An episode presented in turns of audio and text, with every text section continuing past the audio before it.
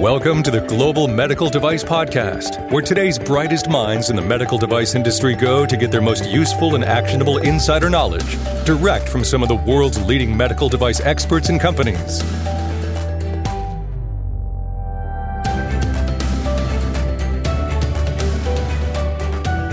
Standards, standards, standards. Oh my goodness, these things they seem like they're changing and evolving all the time, and it, it seems like it's impossible to kind of keep up with what's going on. I mean, are you up to speed with the, the latest, greatest on IEC 60601? What about the FDA CDRH standards program? Do you know what's going on with that? And what about the updates to the standards database and, and this new ASCA program, uh, pilot program that FDA will be rolling out? Oh my goodness, so much going on in this space. And then that's why I'm thrilled uh, to have Scott Colburn with FDA and Leo Eisner with Eisner Safety Consultants on this episode of the Global Medical Device Podcast. Hello and welcome to the Global Medical Device Podcast. This is your host, the founder and VP of Quality and Regulatory at Greenlight Guru, Jon Speer. And I'm pretty excited about this podcast because you know it addresses a topic that my goodness it's confusing for those of us in the medical device industry trying to bring new products to market and and you know align with all of these standards and, and guidances out there so i have two experts on today's podcast and we're going to talk about the latest updates on CDRH standards program and IE 60601 series. So joining me today I have uh, Leo Eisner. Leo is the principal product safety and regulatory consultant Eisner Safety Consultants. I, I refer to, to Leo as the, the IEC 60601 guy, so you can call him that too. So, Leo, welcome. Thanks, John. Appreciate it. It's good to be back. All right. And I also have joining us uh, Captain Scott Colburn. Uh, Scott is the Director of Standards and Conformity Assess- Assessment Program at FDA Center for Devices and Radiological Health. So, Scott, welcome to the Global Medical Device Podcast. Thank you, John. Great to be here. All right. And I thought we would just dive in because, you know, like I've been doing this for a long time. And, and even though that's the case, I still get uh, twisted and, and tied up and confused from time to time on, on standards. And, you know, one of the biggies, especially for for, for a lot of products uh, out there these days is is this 60601 standard. I, I know Leo, you, you, know you've got that that standard memorized. You know I don't know how many pages it is today, but I, I know you're you're the world's expert on that standard. But you mentioned that there's a, a draft of 60601-1 edition 3.2 along with some additional collateral standards in the works can, can you talk about what's going on um, with this standard and, and all the ancillary parts and pieces to it Sure, John. Appreciate that. There's a couple things I need to sort of define up front before I get into the details a little bit, because otherwise I'll be repeating long terms and stuff. So, one thing is we have a short list project, which is now also called the amendments project. These are the issues that are being dealt with the draft that you just mentioned, edition 3.2 or third edition with amendment 2 and all the associated collaterals. Collaterals, for those that don't know, are 60601 1 XX, like 1 2 is EMC, 1 6 is usability. Then there's the long list project, which will be the fourth edition of 601 1. And yes, that's way in the future. It's probably 2024 or later when it starts officially. Then there's lots of acronyms, which I will try to explain as I go through things. So the progress goes back to uh, 2015 in Kobe, Japan, we met, and 62A, which is the subcommittee under TC 62, which is the technical committee or the mothership, issued a resolution in that resolution, the basic concept was how are we going to figure out of these 500 plus issues that have been collected, what the criteria is for the short list versus long list projects? And that was a long process. Also, how are we going to vote as national committees? And lots of other details. Jumping forward a little bit, in Daytona, Florida, the CAG, the Chairman's Advisory Group for 62A, which I'm not on, the members of the CAG reviewed these 500 plus items and tried to do a baseline sort. These are short list project. This is long list. Then we had to go to the national committees. And in Frankfurt, about October of 2016, 62A had a meeting and we had a live vote. Took a day and a half to go through those 500 plus items. We took two to three minutes per item to vote. It was insane. The applicable maintenance teams and working groups out of that vote were determined for the shortlist project. And we were on our way to writing the first committee draft, which is the first step in the process for existing standards. So what you're yeah. telling me is uh, writing a standard takes uh, quite a bit of time, effort, and, and, and, energy, and, and pulling a lot of resources together. That is an understatement. And one thing that's really bad about standards development that I see is a lot of graying of the brain trust. And there's not a lot of replacement on the front end. So we're losing people, not gaining people in a lot of cases because a lot of companies can't afford to have someone go to all these meetings. You know, there's the AAMI cost, the ANSI cost for US membership to be on the committees. And then there's all the travel costs and the time and expertise outside the meeting and inside the meeting. So it, it's very expensive for companies. And it's a challenge for me too, since I'm self supported. Yeah, so I mean, obviously, standards, uh, um, you know, they they change from time to time, and you know, and, and I assume many times standards are changing to kind of keep up with state of the art. But Leo, do you have some idea or some? Can you provide some explanation for for why are, are we seeing the changes to the six zero six zero one dash one and the collaterals? Why, why is this happening now? The basic reasoning is that we did Amendment One of Third Edition came out in 2012, and that was to update Third Edition because there were a lot of confusing aspects of it when Amendment 1 is significantly better than third edition. And I always say that, and I think FDA has agreed to that, and OSHA agrees with that a lot. So back at the end of 2015, the Secretariat said we're cutting off all issues input at that point, and we're going to start looking at what is Amendment 2 because we want to start planning things. So the line was drawn in the sand for the shortlist project for issues coming in. Other than there's a couple that have been added in since, but those were urgent issues.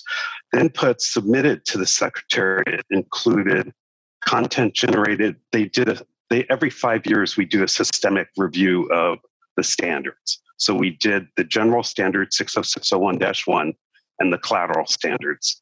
And that was done by the national committees giving input into the voting system in IEC. Then the working group, 14 recommendations were added as part of this, which is the interpretations group that have those, there were certain issues that were published, I think up to item 230. I'm a member of this group as well. And this is one of the working groups in the shortlist project. Then uh, issues were collected by the Secretariat, uh, the 62A Secretariat, and also conveners over the years. And lastly, open issues since Amendment 1 work happened. The output of the national committees during the Frankfurt meeting, which I mentioned briefly, was the short list versus the long list. So the criteria for the short list project included five items safety gaps, known problems for regulatory bodies, inconsistencies within the 601 series of standards, especially the general and collateral is what the shortlist projects focused on, technical errors, and update of key standard references. And the line in the sand for the long list project hasn't been set yet. I see. All right. So, Scott, I'm always, you know, curious too. I mean, obviously, thank you so much for for joining us today. Um, you know, it's always great to hear um, you know the, the agency's perspective on on these types of topics as well. And you know, I know there's been a ton of work. I'm sure you've been very involved, and your team's been very involved in and the consensus standards uh, database and information. But are there any policy updates um, on the appropriate use and, and, recognition of these voluntary consensus standards at FDA? Yeah, John, there's been um, really a whole series of updates, uh, and I'll walk through some of them. But I want to echo Leo's uh, sentiment about you know the importance of standards cannot be understated, and you know from a regulatory agency, even just at the national level, but more importantly when we're working with global standards, um, the global use of these by regulatory authorities is also paramount and very important. And that's kind of where a lot of the updates of our language that we're putting out in the appropriate use of voluntary consensus standards guidance comes from.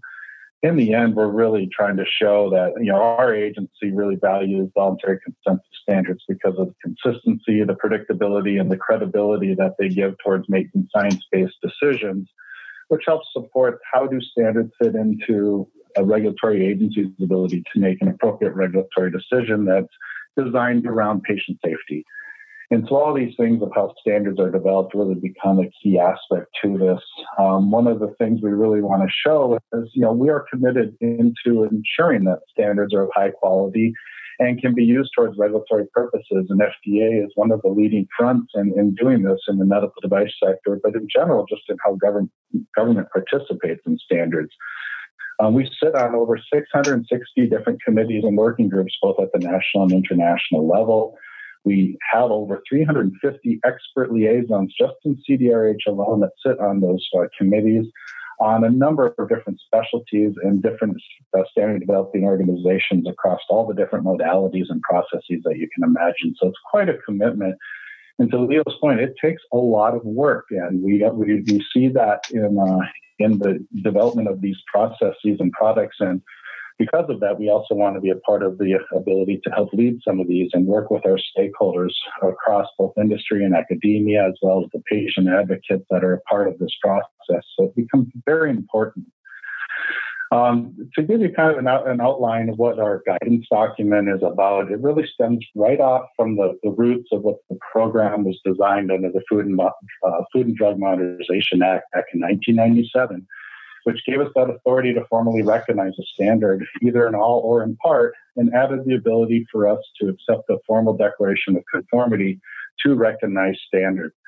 And that becomes very important because that allows us to have a dialogue with our uh, sponsors by saying, you know, we feel pretty confident about these standards and we'll accept the declaration of conformity with the appropriate uh, supplementary information as, as dictated by the standards, um, you know, scope and the, the way the, the test methods and, and results that are uh, indicated in such standards. Um, to you know, give us that opportunity to lower the regulatory burden, but also lessen the burden to our sponsors on how they describe how they met certain aspects of testing, and to give us just that nice, you know, confidence on in the fact that they are using these standards to help outline a bigger picture towards the safety and performance aspects of their devices. The 21st Century Cures Act in 2016 gave us a really big lift in the ability for us to communicate a little bit more about what does it mean when a standard is recognized. And what they win is it allows us to now communicate our determination and rationale and purpose for why we are recognizing standards, whether it's a complete standard, but more importantly, if there's a part of a standard that we don't recognize, we're allowed to describe a little bit about what is it that prevents us from recognizing that complete standard that we could communicate to a user of that standard so we have a better chance of getting that first time testing correct without going back and forth for additional informations or clarifications. And so 21st Century Cures allowed us to do that. It also made sure that you know we are training our staff on the appropriate use of standards, as well as providing industry the right pieces of information and education so they understand how to utilize our program. And so the agency is unveiling a series of different CDRH Learn modules online, as well as updating guidance documents and doing outreach activities such as this to just try to inform all of our stakeholders, including our sister agencies within the US and sister FDA CDRHs across different countries and regulatory authorities, um, who all kind of work together to try to you know, improve our, our uh, overall use of standards. So to really try to get to the the meat of what are some of the big changes that were done, um, going to the whole um, foundation of what's in our recognition database, we have what's called supplementary information sheets, and these are documents that we have one for each standard that's recognized that lists you know the pertinent information to help a, a sponsor as well as review staff to understand how does that standard fit into its support towards the declaration of conformity as outlined by FDA's recognition.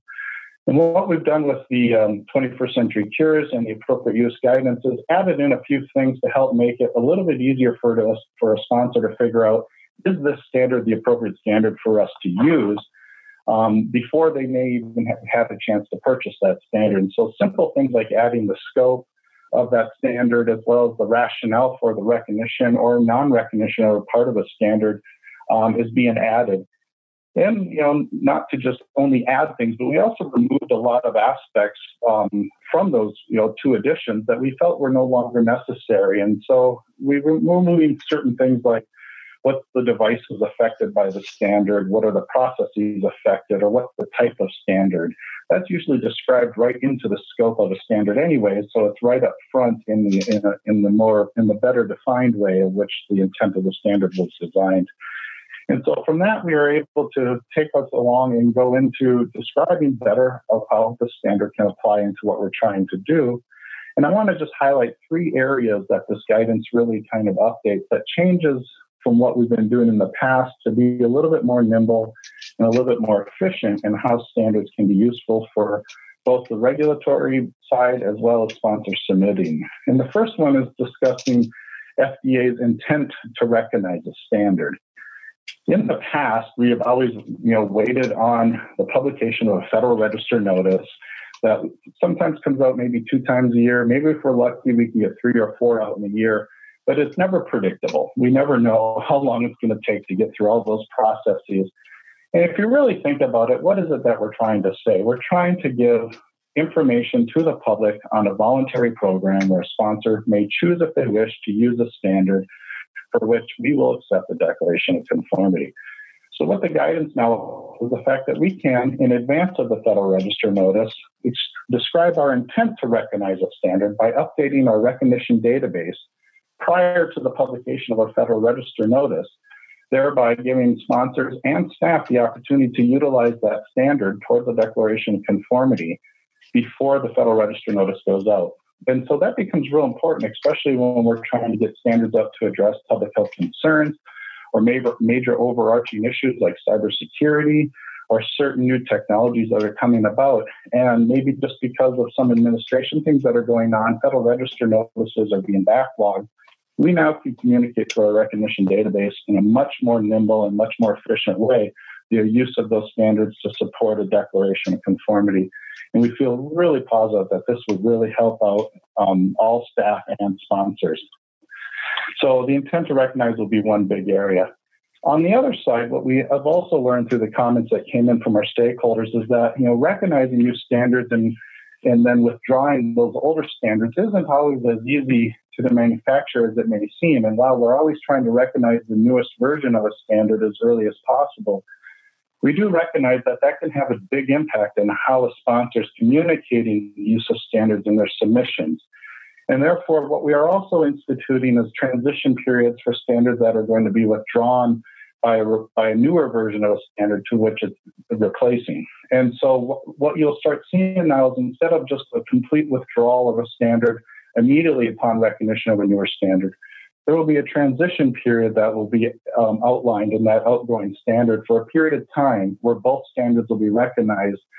So that way, if someone's submitting a, a, a submission and it comes in on, on a Monday, but on Friday those standards were removed, that, that standard, that submission isn't left with a bunch of um, declarations of conformity to standards that are no longer recognized.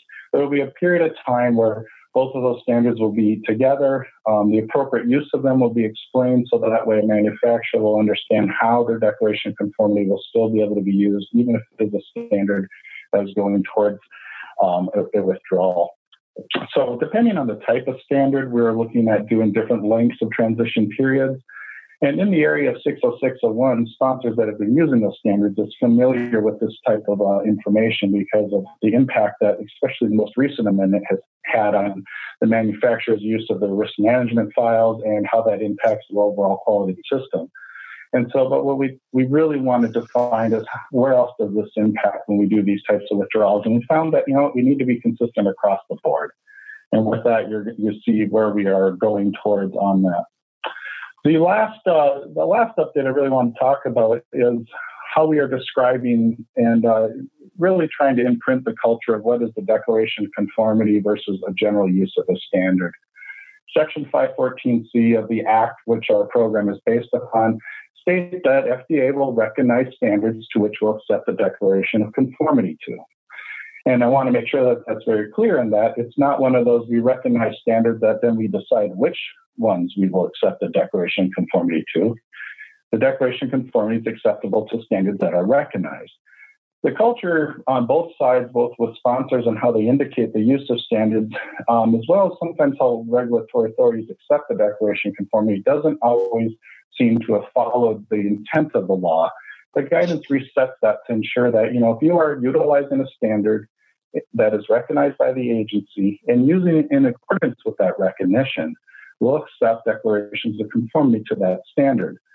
But what we've also added is that when we speak about what is a declaration of conformity, we're speaking it into the terms of how it is actually defined in the ISO IEC standard 17050-1 and the supplemental information that is provided in the dash two of that standard.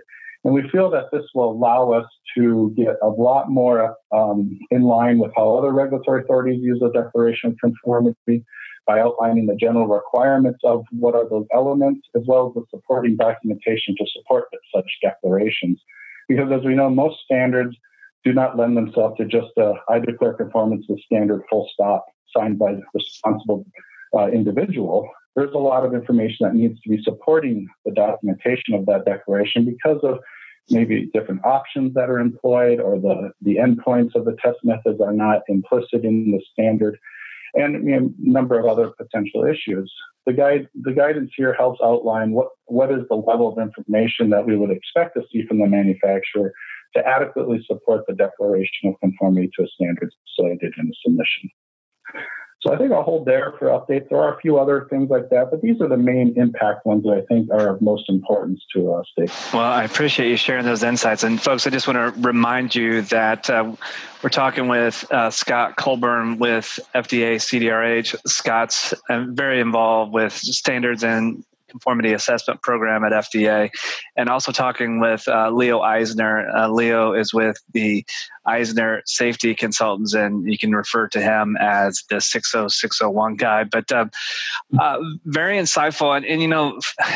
I, you know, I always like to bring this back to you know why does this matter? And a, a lot of our listeners, I, I know, are very active in bringing new products to market and and uh, you know some people i just I assume that they they don't have a, an appreciation for the value that that standards can play in their you know product development efforts. And, and Leo and Scott, you both have provided some insights to that.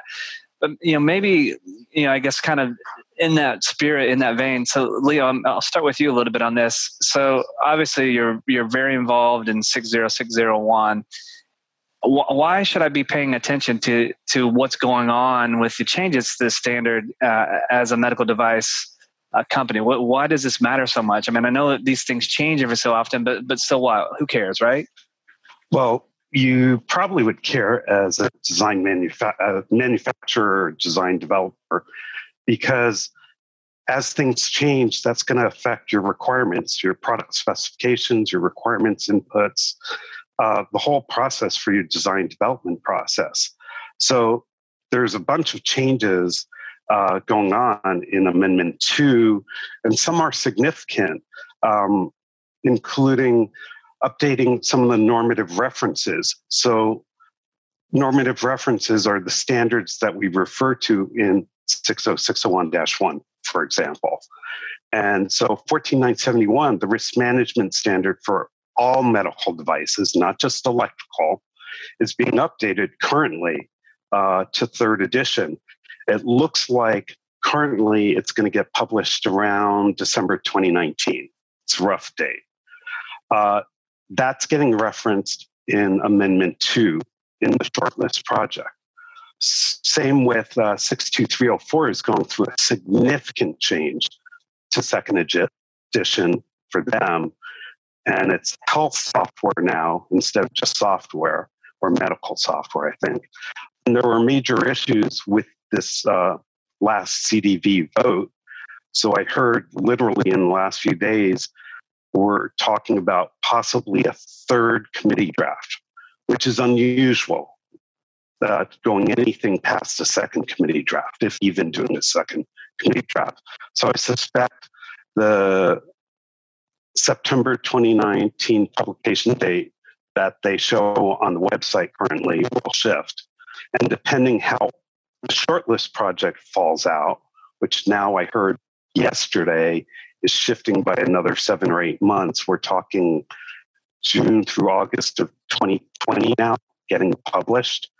We might be able to still sneak in the 62304 second edition, but it depends on the timing there. Then there's usability. IEC 62366 1 uh, will be updated as well. But for 601 1, it's just in the definition section.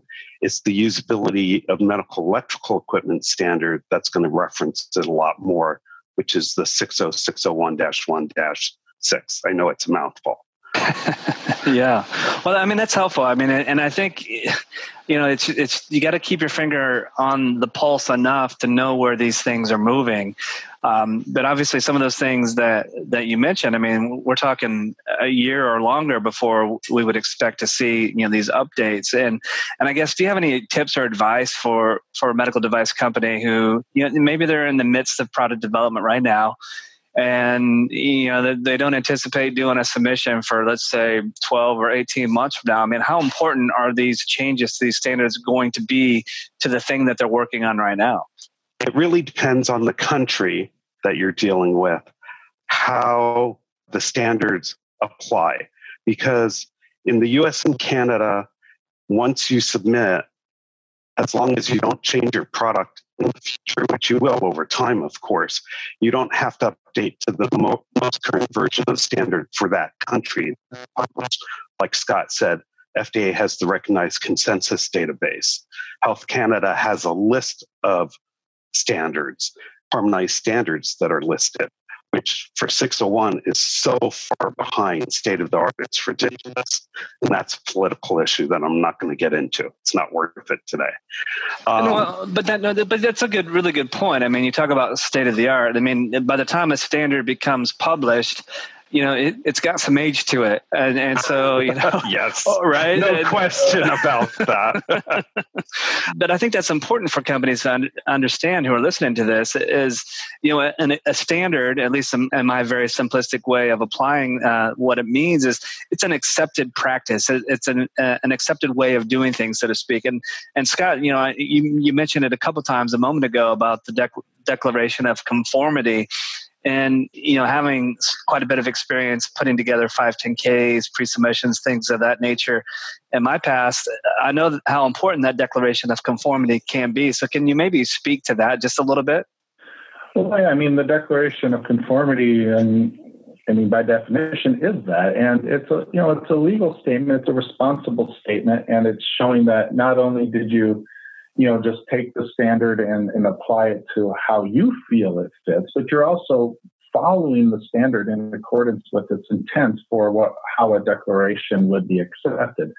And in the United States, the declaration conformity, when in, especially in the regulatory environment, regulatory environment, is a legal statement. It is a legal statement that is you know, responsible by the organization who's making it, indicating that it is truthfully being done in accordance with how the outline of that standard is done.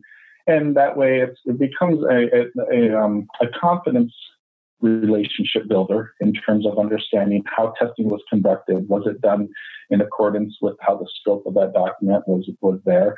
And how does that fit in then to the overall picture? One thing I always do say is while a declaration of conformity is paramount to how standards are used and their importance, it, it in and of itself is not a clearance or an approval to a product, but it does really start defining how the pieces of that puzzle are being filled in through the use of standards. And in certain product areas, and especially in the 60601 space, where we start having particulars to certain areas that do a really nice job of walking through all the essential performance and outlining the basic safety of how that device will be conducting and doing the appropriate work of how the, the most recent amendment um, applies risk management. you can get really close to describing all the necessary features of what's needed to get um, through your submission by the appropriate use of those standards. And your declaration conformity is your pathway to describe how you met that standard appropriately. Yeah, and, and I may take it a, a step further, Scott, and folks, if you have a device that you're developing, like for example, where it's an electrical medical device and you do not have a declaration of conformity to 60601 and the applicable parts and, and pieces that, that uh, uh, may apply to your product, it's it's going to do more than raise an eyebrow when it gets to an FDA reviewer. I mean, like Scott illustrated or, or uh, mentioned, you know, this is this is important because it is an accepted series of activities. It, it, sometimes it even describes uh, specific test methods that that one uh, should do to, to be able to, to demonstrate that a certain aspect has been addressed. So, uh, if your device uh, is electrical uh, in nature and you have not uh, done a declaration of conformity to 60601, it's going to raise a flag. Well, I mean, more importantly, too, what we're looking at in um, the use of the series is the appropriate use. If you have a collateral, that collateral standard or the particular standard, that particular standard will call out the relevant collaterals and how to use the base standard to establish your essential performance. Um, what we want to see is how are you appropriately apply that particular standard to try to really demonstrate um, how you've uh, defined your basic safety and essential performance. That becomes a really important aspect because that's where the agency starts seeing uh, variations in how a manufacturer or even a testing lab that maybe they're contracting with applies that process. And so, if we get people to appropriately use the right standards and defining their criteria, it allows us to have that better understanding versus if they're um, just using the Dash 1 standard and kind of not really mapping their product to how it was addressed in the use of that standard, we get a lot of variability. And of course, with that, you start seeing questions coming back, which only slows the process. And we want to try to not to do that when we're using standards. The whole idea of recognizing standards is to lower burden on both parties as much as possible to get to the areas that standards don't address. Yeah, that's a really good point. And, and, Scott, you mentioned something a moment ago about the FDA consensus standards database, and and folks, uh, this uh, consensus standards database has come a long way in recent years. So, Scott, w- whatever role you played in that, thank you. Uh, efforts uh, sh- should certainly be applauded on that. But Scott, you, you made a really interesting point earlier because uh, Leo, you can tell us all about how how expensive and you know if you were to to go out and purchase standards. I mean i, I wouldn't advise that uh, because it can get very very expensive very quickly. But i would advise going to the consensus standards database as kind of that first stop to you know evaluate okay what are the recognized standards? And that one two page summary that, that Scott referred to is really uh, you know a great source for you to to identify uh, possible standards that may apply to the things that you're doing. So, Leo, Scott, do you have any other tips or, or advice for people to to try to determine which standards apply and, and how to go about assessing and evaluate evaluating those rather than just buying them? Sure. Uh, this is Leo. The first thing I do a lot of times will scan the IEC and also the ISO websites, uh, putting in terms that are common to the product, like infusion pump or infusion. Some products aren't fully infusion pumps, but I've seen clients use parts of the standard. The other is there's the guidance database in FDA, which is expensive. Um, the search terms are a little more rigid sometimes, um, from what I've seen from personal use, that you might have to try multiple shots at it. And also going to the standards database on the FDA website and putting in terms that are common to your product, uh, that are particular to your product. Because there's a lot of products out there that use multiple particular standards like ECG and uh, SPO2, etc., that you need to go searching through sites, uh, the regulators that you want to work with, the uh, standards databases that are out there, IEC and ISO. You can see the scope of a standard And the scope of the standard will give you a pretty good idea if that's going to apply or not. The only drawback that I hate about IEC and ISO, well, not only, I should say, one of them is that they have the scope, but the term like is later than standard. So unless you really know what that scope is, it's hard to evaluate is that standard going to fully apply or partly apply to my device sometimes, which is a struggle. So at that point, you may want to try to contact either a test lab or an independent consultant or some other standards development expert out there. Yeah, and, and I was just made aware of this program that's at FDA recently, and, and I, will be honest, I didn't know it existed. But um, Scott, I don't know, I'm putting you on the spot here, but are you familiar with the DICE organization within FDA? Yes, yeah, that's our, our consumer assistance group, and you know they're there to try to help answer, and if they can't answer, field questions that come in from from uh, any stakeholder, really. Yeah. And uh, a lot of them do. End, A lot of them end up coming towards the standards arena. Um, yeah. You know, because we're kind of a, a, catch-all for a lot of different questions. Um, but yeah, it's a very helpful resource that, that would would use. And you know, and a lot of times too, there's ways to contact different parts of the pre-market office to see if you need to come in and ask for some formal questions where you can get you know an official response back as well and uh, that's through the pre-submission process that, that is available. So if you're planning to do a 510K, but you're not quite sure of how certain things might apply, you may want to think earlier on in your development process about having a formal pre-submission come in or Q-sub as they call it. And that helps open up doors of communication and show that you're a responsible organization as well that really care about trying to uh, communicate what you've done and, and to kind of know as well what other things that you might need to do that aren't apparent um, in the you know standards area or maybe what's listed in the guidance that might be a little bit older and or your product has newer technologies and you just need to figure out how can i apply these tools to get the right level of information to support a, a, um, a positive regulatory decision. Yeah that's, that's, those are really good tips. So i uh, scott i am um, I know we're doing a, um, a webinar with you and with Leo uh, later this year on the ASCA program, and you know, I, am I'm, I'm told ASCA is kind of a buzzword from FDA lately. Can you maybe explain a little bit about what ASCA is and and what is significant with this new pilot program? Yes, yeah, I'd be happy to. We're really excited about this new program that we have, um, you know, abbreviated under ASCA, ASCA. It stands for the Accreditation Scheme for Conformity Assessment. Um, overall, it's designed to improve the pre-market review process by increasing confidence in and reliance upon the declarations of conformity to certain FDA-recognized standards in a voluntary pilot program. I will say again, it is a pilot program. It's designed to figure out how can the agency improve its confidence and understanding and initiate new areas of communication with um, with stakeholders that we don't regulate. And what I'm speaking to are the testing laboratory community, and when we're speaking about accreditation and accredited labs, the accreditation bodies um, in that community.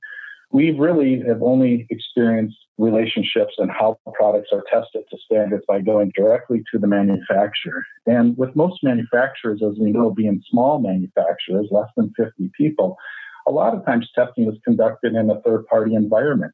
And in many of those cases, those are an accredited organization. And we really have no appreciation or understanding of how that is impacted. And sometimes we don't even see how that's translated in a pre market review submission.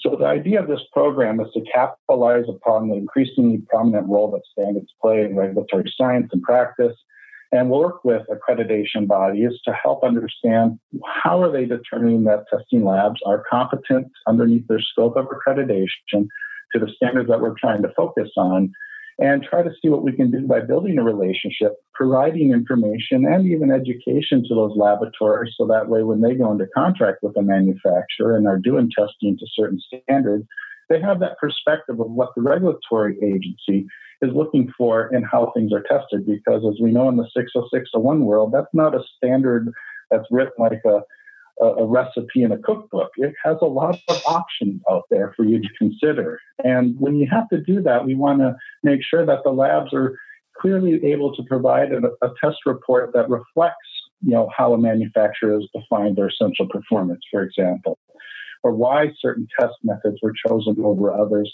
and how does that fit into the bigger picture so a manufacturer can take that information, make an appropriate declaration of conformity, and the, the agency having confidence in that approach of how the um, testing was done.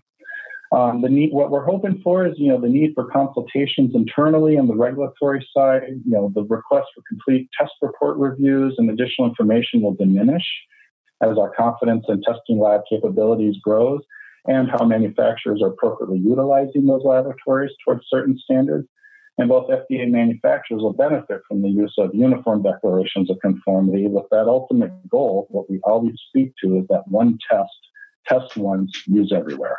Yeah, that's that's that's an exciting program, and, and folks, I encourage you to uh, pay attention to what we're doing at Greenlight Guru um, because, as I mentioned, we are going to be doing a webinar later this year on the ASCA program uh, with both Leo and Scott. And I, I guess, uh, gentlemen, before we wrap up today's session, any last minute tips or pointers that you'd like to offer our audience uh, in the meantime?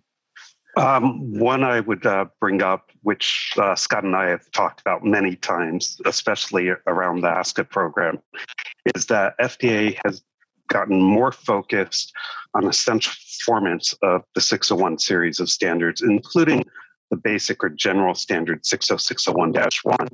And Scott mentioned briefly that they're looking that the test lab has looked at an analysis that that the manufacturer has done showing why there is or isn't essential performance. If there isn't, there better be really good justification, and that analysis will be looked at by the FDA, almost guaranteed. Because I've had several projects in the last two or three years, I think, that have come about just because of essential performance questions from the FDA. So that's one really big concept to be aware of, I think. All right, great. Scott, any last minute tips or, or pointers for our listeners? Um, I think to add on to what Leo said, but it's just you know kind of listen to what the whole theme of what everything's been talking about. You know, the whole purpose of what we're trying to do is improve the relationship of how the agency understands and sees the appropriate use of how risk management is applied into the variety of different settings. And we know 60601 has a huge foundation around the use of ISO 14971 in risk management. But this goes across almost all standards and really at the crux of how regulatory science for assessing substantial equivalence and safety and effectiveness is based upon the assessment of risk. And what we're really trying to do is improve the internal and external understanding of appropriately applying that both to standards as well as to just the overall process. And it kind of then allows us to use all the different resources better, whether it's using guidance documents or other standards that may or may not be cited within a parent standard. And so this is really part of that genesis. The idea of ASCA gets us involved in the areas of, of testing and the testing environment We've been very much involved over several decades in the development of standards, and we have a great history of recognizing standards.